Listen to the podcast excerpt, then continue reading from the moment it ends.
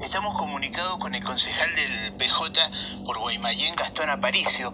Vamos a hablar con él porque la municipalidad de Guaymallén está eh, otorgando un documento de confidencialidad a los trabajadores que creemos que es injusto, pero vamos a escuchar la opinión de Gastón Aparicio. ¿Cómo te va, Gastón? Hola, ¿cómo estás, Roberto? A toda la radio y la audiencia de la radio, ¿cómo están? Bien, contanos de qué se trata este documento de confidencialidad que les hacen firmar a los trabajadores municipales. Bien, bueno, eh, nos llegó hace ya una semana que empezó este este proceso de, hacerle firmar una declaración jurada, que es un, contrato de confidencialidad a los trabajadores y trabajadoras de, nuestra comuna.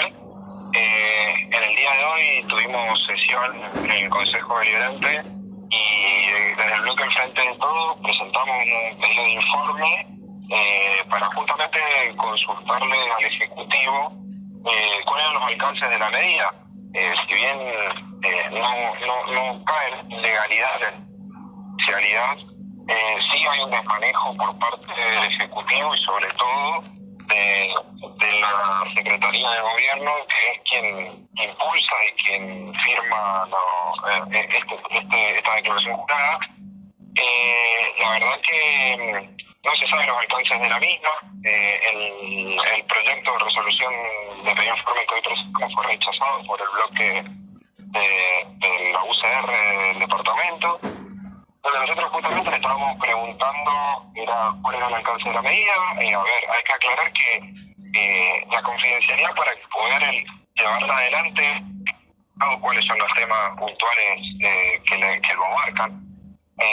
y acá empieza lo llamativo. Le llegó a trabajadores de espacios verdes, a ver, estamos hablando de, de placeros, de peones municipales que trabajan en, en, la cotidianidad, servicios públicos, y trabajadores y trabajadoras que no manejan informaciones sensibles, ¿no?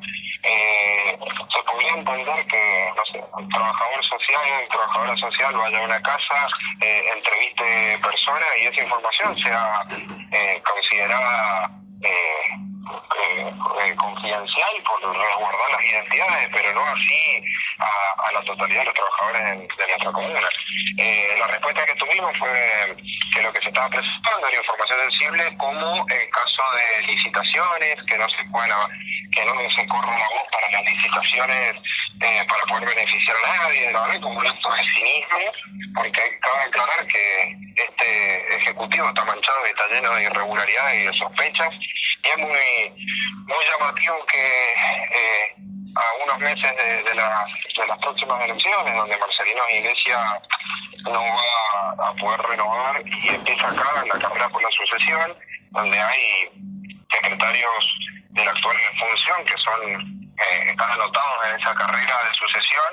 Y bueno, hay que recordar que han habido casos eh, de extrema gravedad en nuestro municipio, abusos, acoso, eh, cuando hablo de abuso hablo también denuncias de abuso sexual a directores de la comuna, también robo de 50 motosierras que desaparecieron de un día para el otro, materiales de depósito de la municipal también que desaparecieron, entonces cuando empezaba a ver hay muchas cosas para tapar, eh, pero no supieron responder, su respuesta es agresiones, es chicana y, y, violencia, ¿no? que la verdad es lamentable que lo estemos viendo hasta en, en democracia.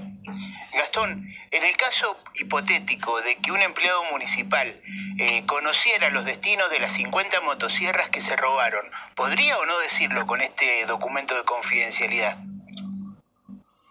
Eh, acá, acá empieza la, el, el, de la situación. Eh, eh, intentando justamente bloquear, eh, primero,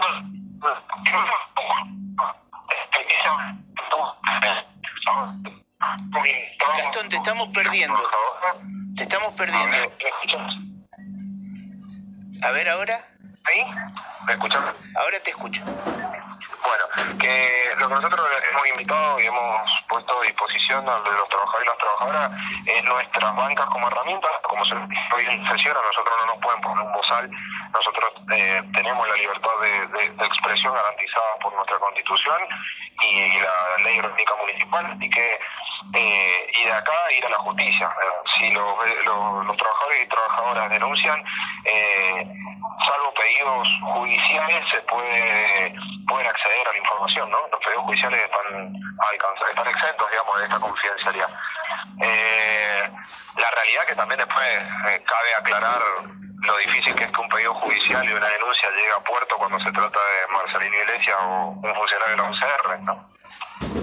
Sí, también es difícil de que los medios de comunicación de Mendoza eh, reclamen algún hecho contrario a la municipalidad de Guaymallén por la pauta publicitaria, digo. Sí, nos han llamado eh, bastantes periodistas a lo largo del, día para hablar de la temática y lamentablemente cuando terminaba la conversación nos decían qué pena que esto no lo podemos sacar al aire, ¿no?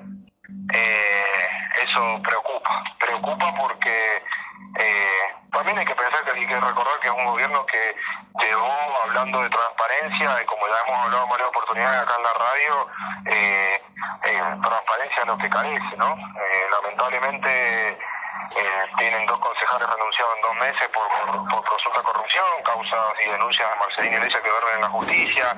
Eh, bueno, un sinnúmero de, de, de, de, causas que están dando vueltas y no llegan a puerto. Entonces, eh, es, es, lamentable y es preocupante porque nosotros creemos en las instituciones eh, y realmente creemos en las instituciones. Yo soy nacido en democracia y es una lástima que se manche la política, con, que es una gran herramienta para transformar la vida de la gente, se manche de esta manera. Gastón Aparicio, te agradecemos el ratito con Radio Comunitaria Cuyún. Bueno, siempre a disposición, muchas gracias por el trabajo de verdaderamente informar. Gracias a vos. Hablábamos con el concejal por el Partido Justicialista del Departamento de Guaymallén, Gastón Aparicio.